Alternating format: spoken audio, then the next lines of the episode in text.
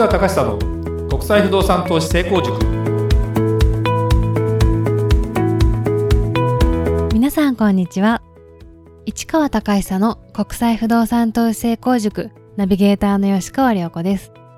この番組は株式会社国際不動産エージェントがお届けしております。市川さんこんにちは。はいこんにちは。国際不動産エージェント代表の市川隆久ですえー、最近ですね、はい。えー、IPA ね国際不動産エージェントもね結構ですね、まあ、YouTube をやるようになってお客様がですねうちの会社になんか電話問い合わせがですね 結構増えてて1日1件ぐらいは入る。で入るのがもう電話をかけてくるっていうこと時点で普通はまあ人人によりますよ。意外と情報を流さないでやり取りをしていくうちにだんだんこの人がって言いながら結局はね YouTube を見てもう実はファンになってる方っていうのが結構いるということが気がついて。でそれでその方に個別面談まで行くと結構あの嬉しい話というか僕らがすると嬉しいしお客さんからするとああやっぱりこういうものをコンサルしてほしいんだなというかこの物件があるから単純に買う買わないっていうだけじゃないんだなと。でいろんないろんな話がありますよ。相続で海外の不動産を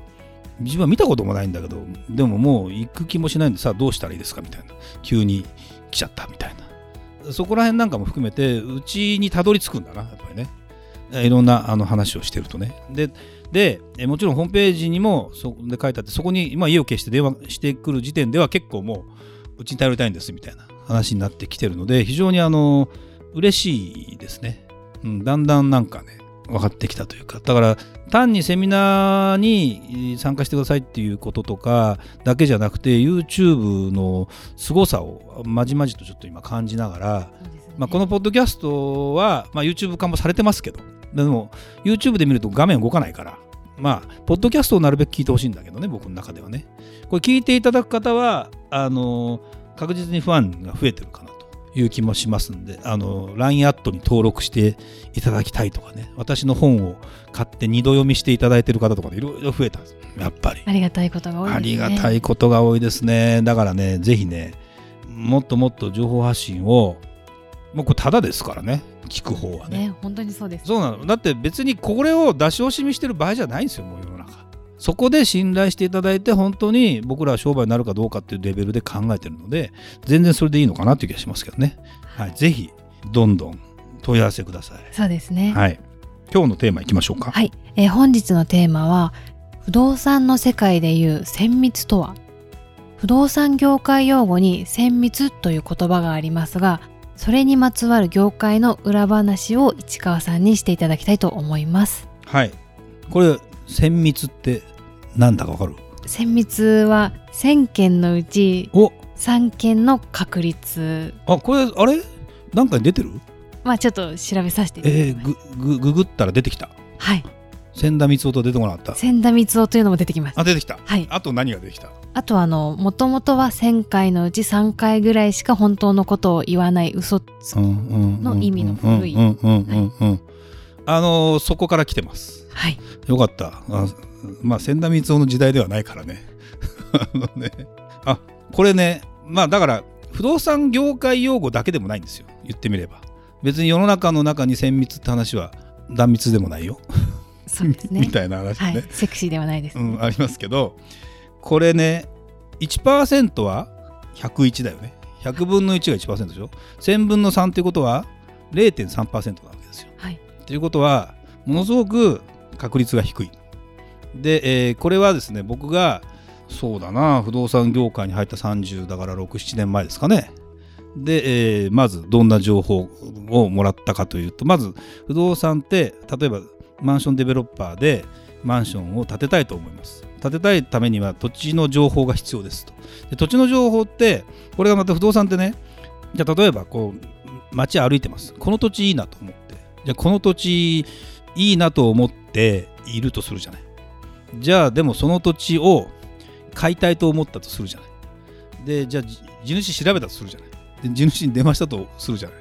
地主直接つながってそんな話にはならないんですよ、やっぱり。うん。まず、で、それをね、全部やってたら、エリアをものすごく絞めて、絞ってね、ここしかやらないと決めればローラー作戦という形で1個ずつそれこそ地主アタックっていう言葉もあるんだけど地主さんにアタックするっていうのもできなくはない。で例えば地主さんって自分の駐車場管理してたりする時に1日ずっといるとね自分のところに来て掃除したりする人とか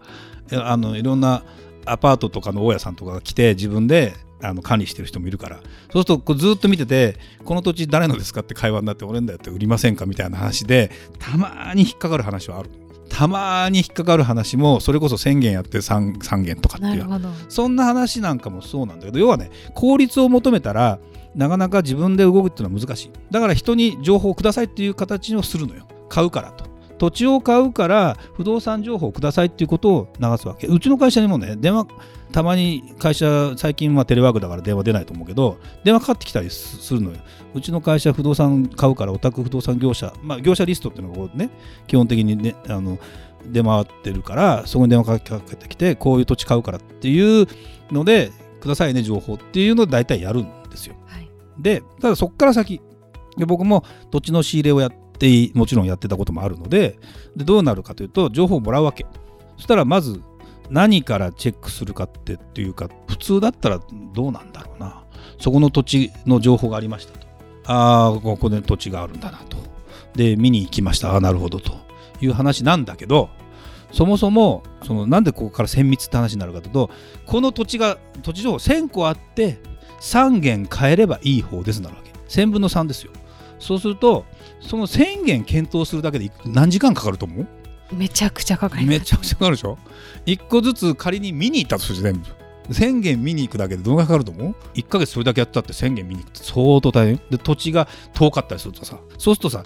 取捨選択ってことしなきゃいけないわけ。この話ここまず興味があるか興味がないかが一つね。要するにここで事業をした時にうちの会社の中の方針としてのエリアとしてやるかやらないかっていうのが一つある。まず。であとはこれねまあ、不動産あるあるなんだろうけどそもそもそもそもですねこの土地って売り売り物かっていう話なんですよ。えすごい話でしょ？例えばお店行ったらこれが売ってますって話ね。そこでこれが売り物かどうか疑う人まあたまにさこれ売ってないんですみたいなものが置いてあったりするケースはあるけどそうじゃなくてこれが売り物かみたいな話があるんですよ。で不動産の話ってそもそも売り物かどうかがわからない。そこからだから言ってみちゃ申し訳ないけど持ってきた話が本当かどうかっていうのが、まあ、疑って書かれというか裏を取らないといけないと。そんなものも全部ひっくるめて考えると1000分の3っていう話になるわけ。だからみんな 1000, 分1000個集めて3個なんてやってないから絶対。あのだって本当にそれをやってるうちにだんだん勘が働くとか情報ルートの調べ方とか。まあ、まずは自分の会社にその情報が事前に入ってたかどうかを聞くわけ。そうするとあこれは入ってるからごめんと。こっちのルートが優先だからあの申し訳ないけどこっちのルートが切れない限りあなたのルートはどうですよって話になるわけ。でね不動産ってまずそこのそれが本物かどうかもあるんだけど持ってきてる人がそこまで分かってないケースがある。だからあの前で喋ったけど騙す騙さないというよりもそもそも自分のところに情報が入るとして仲介業者として入るケースもあるしこれ業者じゃない人が不動産業者じゃない人が持ち回ってるケースもよくよくある。要するにさなんでかっていうと不動産って取引すると、まあ、手数料もらえますよね。でそれが土地になると金額大きいじゃない。何億とかって話になるじゃん、はい、10億円だとしようよ。10億円で、まあ、普通正規の手数料でいうと3%片手でももらえるわけ。10億円の3%っていくら ?3000 万円ですよね。3000万円ですよもうもうそこらの年収以上ですよ。そうですね。全然。でこれをですね3人で分けましょうと。いう話になると1人1000万じゃない。ね、はい、5人で分けましょうな 10, 10人で分けましょうって言ったらどうなる ?3000 万を10人で分けましょう。300万でしょ？そうですね。1人、はい、お小遣いとすればどうよ？すごい、すごいでしょ、っていう世界なわけ。ということはどういうことかというと私も私も俺も俺もっていう間に入る人がどれだけいるかわからないって世界なだからだからそそうなってくると情報一つもらってもこのルートは売り売り主さんにつながらないケースもあるわけ。本当に売り物であるかどうかがまあ疑わしいっていうのはあるんだけどそのそれもあるけど売り物は売り物なんだけどあなたの言ってるルートだとつながらないってケースがあるわけ。なんでかっていうと売り売り主から別に情報もらってない人も結構いるわけ。売り情報っていうものだけが来てて。で買い主を見つけたら売り主につなげていくというこのね普通は普通だよ。普通は売り主があって売り情報をもとに動くんだけど売り売り情報に直接つながってる人っていうのはもうほんの一握りなの。一人とは限らないんだけど実はこれがまた。例えば地主さんがいるじゃん。地主さんから元付け業者っていうのがいるわけ。元付け業者っていうのは売るっていうことをまあまあ媒介用あの業界用語で専任媒介みたいなものをもらって、えー、あなたの3か月間は例えばあなたを通して売ってくれと頼まれてますと。それをやらないと収集つかなくなるから大体やるんだけど、まあ、そんな口約束もいっぱいあったり地主さんがまた難しいのは本人と兄弟とかいたり親親子だったりするとこっちの人の話とこっちの子の話は全然違ったりするわけよ。そうするとそもそももらった土地情報が僕なんかいつも間に何人いますかとか実際これは売り主とつながりますかと。でつながってる人に合わせてくださいって合わせてくれないからねほとんど。そうなんです、ね、そうなのでもねそのルートで行かないとそもそもだからそれは難しいの。それ全部排除していくと楽なんだけどいいちょっとね情報が入ってこなかったりするのでだから結局その精密と呼ばれる理由はね1000個あっても3個しかいいものがないって言ってるわけじゃなくてそもそも今みたいな面倒くさいしがらみとかいろんな人たちが間に入ったりしてるところでそもそもが10分の1になり、ね、そもそもがそこから20分の1になり30分の1になりっていう情報になるんで本当にいいものさえ入ればそんな1000個の3つじゃないわけ。10個あれば3個ぐらい決まったりするわけ。やっぱり。そうすると1000密と 10, 10密だったら100倍違うじゃない。そうですね。っていうぐらい違うのをいかにやっていくかということになるのでこの世界はねでそこから僕は最初入ってるからそもそもまあ申し訳ないけどあの真っ当に分かりましたって言って調べることをしないんですよ。まず本当にこれは売り物なのかということを、まあ、裏を取りたいんだけどなかなか裏まあでも裏は意外と取れたりするけどね。そっちのルートとつながっちゃえばまあでもそれをやっちゃうと今度また業界の起きてる破りになったりするんでなかなか難しいんだけど。だから精密っていう言葉っていうのはそういう意味でだからこれはたまたま不動産用語なんだけど投資用語なんかもそうなんだけどまた聞きをね、ある人の話を聞いて一丁私も噛みましょうと言って紹介してくれる人は何らその内容詳しくなくてただ右から左につなぐけどつないでくれただけで分け前があるという世界だったりする。別にそれをそれを業としてやってないけどやっぱりそういうの情報持ってくる来てくれる人は別にありがたいんだけど極めてその